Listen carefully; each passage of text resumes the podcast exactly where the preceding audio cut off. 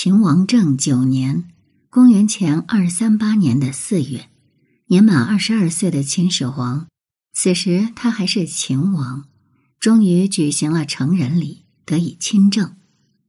秦惯例二十二岁成年，不过成年和亲政不见得有什么了不得的关联。比如秦国上一个伟大君王昭王，就快六十岁呢，也亲不了政。所以得以亲政，对于秦王政来说，无疑是一件大喜事。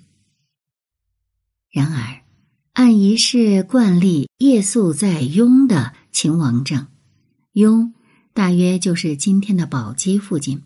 他还没来得及好好的享受亲政的喜悦，就收到一个惊雷般的消息：号称事无小大皆决于矮的亡国重臣嫪毐。突然在首都咸阳作乱，并主动进攻皇帝住所，引发一场大乱。关于嫪毐和他发动的这次叛乱，史书上的记载极富爆炸性。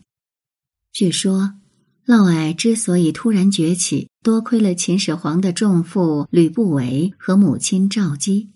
吕不韦和赵姬是老情人，可惜被秦始皇父亲秦异人横刀夺爱。不过。异人又是个短命鬼，当上秦王没几年就死了。赵姬就和吕不韦旧情复燃，吕不韦生怕这见不得人的事儿传出去会要他的命，就千方百计找了个奇人嫪毐来解决这个麻烦。据说太后赵姬一见到嫪毐就彻底沉沦了，还给他生了两个儿子。太后有了新欢，就忘了旧爱。把对吕不韦的宠爱全都转移给了嫪毐，让他一举成为秦国最炙手可热的人物，甚至得以裂土封侯。可是纸包不住火，嫪毐和太后的奸情终于败露，于是他们只好先下手为强，造反作乱。失败后，嫪毐全家被灭族。这里是宁小宁读历史，我是主播宁小宁。今天我们来关注嫪毐之变究竟是什么惹的祸呢？文章来源《泪痕春雨记不住的那天》，撰文扁舟听雨。我们刚刚说的史书上记载的嫪毐的故事实在是太过劲爆，不过扁舟敢说这么一句。这样劲爆的故事，假到不能再假，没有任何可信度。事件的几个主角吕不韦、赵太后和嫪毐，都在这一轮残酷的争斗中败下阵来，而且遭受的是彻底失败。于是，在官方的默许下，小道传言在岁月的洗礼中成了主流，甚至越传越离奇，越传越弱智。很多朋友可能会反驳，这段故事是《史记》这样的正史记载的，你怎么能张口就说它是假的呢？问题在于，在司马迁的年代，秦帝国官方记载流传下来的非常少，《史记》的记载，尤其是在个人列传中，大量采录流传下来的各种野史杂记，而这种野史杂记的内容。很多都是官方舆论导向的故事化、弱智化。其实，不要说两千多年前的古代，即便在今天，不同阵营的故事也是大相径庭的。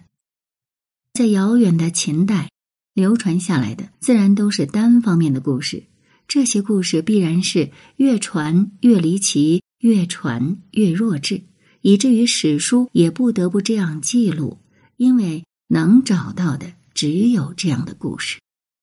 好在《史记》也留下了不带故事性的类似事件通报的记载，那就是长信侯矮作乱而绝，教王玉玺及太后玺以发县族及魏族观其戎狄军功舍人，将欲攻齐年宫为乱，王知之。令相国昌平君、昌文君发卒公矮，晋得矮等，魏魏节内史四、左翼节、中大夫令旗等二十人，皆枭首。这里说的县卒、魏卒、官旗、戎狄军功、舍人与卫尉节、内史四、左翼节、中大夫令旗，是部队与他首长相对应的。流传下来的文字资料对这些记载很少。好在现在有了很多的出土秦简，我们已经可以大致的得出这些参与作乱的高官们分别是谁。县卒。是首都咸阳的常驻部队，长官内史四可以理解为司令四，卫卒对应的是守卫皇宫的警备部队，长官卫尉节可以理解为警备司令节，官旗是守卫皇帝的高级骑兵部队，长官中大夫令旗可以理解为皇帝警卫团团长旗。戎狄军功是来自西北被秦征服的强悍部落的骑兵部队，长官左翼节可以理解为警备特种部队司令节，最后的舍人就是嫪毐的门客司臣了。四位参与作乱的军官都是二千担的高官，二千担是秦国官员的最高职级，只有皇帝、丞相和将军等高于他们。更重要的是。我们后面会介绍，秦时常备军非常少。这里的县卒、卫卒、官旗、戎狄军功呢，实际上就是首都和皇帝身边的所有常备军。也就是说，皇帝最信任、赖以保护自己的卫戍部队的所有高级将领，全都叛变了。首都还有几位将军，不过秦时的将军并没有常备军。打仗时才会有部队给他，所以我们才得出刚才的结论：首都和皇帝身边拥有部队的高级将领全部叛变，而他们赌上全家人身家性命参与叛变的理由，居然是为了保护太后和他的情人的丑事。你当这是玩过家家的游戏呢？后世也有学者注意到。史书记载的极度不合情理，比如李开元教授，他就指出嫪毐和太后都是赵国人，这或许是王太后的赵系新兴势力与以华阳太后为首的楚系外戚势力的斗争。我们很难判断这样的猜测是否准确，但多半是非常不完整的。而在《战国策》里还保留了这样的一段记载。秦自四境之内，执法以下至于长宛者，故必曰：“与嫪氏乎？与吕氏乎？虽至于门闾之下，廊庙之上，犹之如是也。”今王割地以戮秦，以为嫪毐公；碑体以尊秦，以因嫪毐。王以国赞嫪毐，以嫪毐胜矣。王以国赞嫪氏，太后之德王也。身于骨髓，王之交最为天下上矣。秦魏百相交也，百相欺也。今由嫪氏善秦而交为天下上，天下孰不弃吕氏而从嫪氏？天下必合吕氏而从嫪氏，则王之怨报矣。秦国猛攻魏国，魏国的智囊向魏王献策，劝魏王把作为秦国进攻目标的地盘直接献给秦国。一般人听到这里，肯定莫名其妙，这算是什么计策？又算是什么智囊啊？于是智囊就说出了这番话。总之，这绝对是个高明的计策，因为。所有的秦国人，甚至是拉车的车夫都知道，秦国现在存在着吕不韦和嫪毐两条不同的路线。大王，您继续无意义的抵抗，地还是会丢，而且会是吕不韦的功劳。但是您向秦国献地，那么就可以成为嫪毐的功劳。而一旦嫪毐一系占了上风，大王您就高枕无忧了。这话里。就透露出一个非常关键的信息，那就是吕不韦和嫪毐早就是全世界都知道的政敌，而且二人之争绝不是个人之争，而是最最残酷的路线之争。大致来看，吕不韦是主战派路线，嫪毐是主和派路线，所以才可能献地给秦，而说这是嫪毐之功。那吕不韦路线的主要支持者又是谁呢？从战时的情况来看，还有昌平君、昌文君等楚国人。看来华阳太后也是支持他们的。这些人的共性非常明显，都是来自外国的客卿，依靠与国君的关系得以发达。而嫪毐和王太后的支持者也是比较明确的，全体首都禁军部队。禁军部队又会有什么特点？我们可以参考下后来的汉帝国这块的规定：首都的卫戍部队成员必须是首都周边和西北边地的良家子，也就是说，能进首都保卫皇帝的，都必须是身份清白。秦时的常备军远少于汉帝国，在秦国军功爵制的大背景下，首都卫戍部队成员极有可能爵级很高。以秦土著大族后代为主，也就是说，以吕不韦等为代表的外国贵族阶层主战，以禁军高级将领为代表的本土旧贵族主和。这双方的斗争已经到了你死我活的程度，这可能会出乎很多人的预料，因为在一般人的心目中，秦国就是个军国主义的战争机器，秦灭六国。就是秦国人征服六国人的过程，那应该是外国人主和，秦国人主战才对吧？可问题是，我们了解了商鞅变法和军功爵制的内容之后，我们设身处地的想一想，主战对于秦国人，尤其是秦旧贵族，真的有什么了不得的好处吗？秦国严格执行爵级制。爵级就意味着身份和贵族特权，而中央力图完全掌控爵级发放，以实现中央高度集权下的特殊贵族制。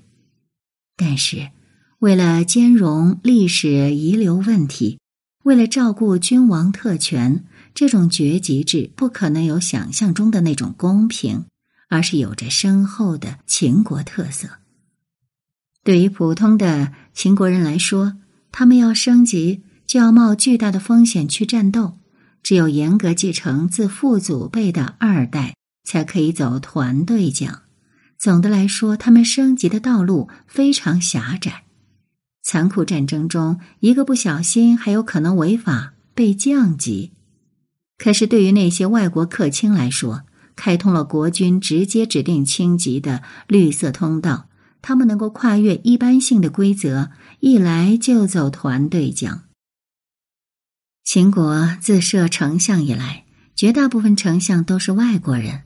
秦时的丞相远比后世的权重，可以自己开府，自己任命官员，组建一个完整的班子。实际上，就等于有了给那些没有初始级别的外国人指定大夫级和士级的特权。所以，大量的外国门客通过走外国客卿的路子，可以轻松的被指定级别，而且作为大佬的亲信，往往可以通过参与军中后勤、文职机关和司法等工作，较轻松的跟随大部队升级。日积月累下，这种级别指定的规模是非常惊人的。嫪毐被打倒后，他的门客达到四千家。但是嫪毐的门客在叛乱的五支队伍中排在最后，可见这几千家臣里真正的战斗人员很少，他们大多是走混级别的路子。当时的秦国，吕不韦的门客规模肯定不在嫪毐之下，后面还有昌平君、昌文君等大佬，可见跟随外国大佬混级别的人数之多不下万人。那这个上万人的混级别规模到底意味着什么呢？在秦二世时期，一度晋征其才士五万人为屯卫咸阳，另交射狗马禽兽。这里的才士指的是爵级在二级以上的作战人员，全国之力也不过五万。这还是几十年后统一了全国，爵位扩大了几倍的情况。当然，跟随嫪毐、吕不韦的家臣，并不都是外国人，有很多的秦国人。可是秦国人哭着喊着去做外国客卿的家臣，以求能轻松的混个级别，这本身就是对军功授爵的一个巨大嘲讽。这意味着秦国土著承担了最艰苦的战斗。和最主要的伤亡，但是大量的好处却给了外国人。到这里，可能你就能理解为什么土著更倾向于主和，为什么吕不韦和嫪毐的路线之争会如此的你死我活、不可调解了。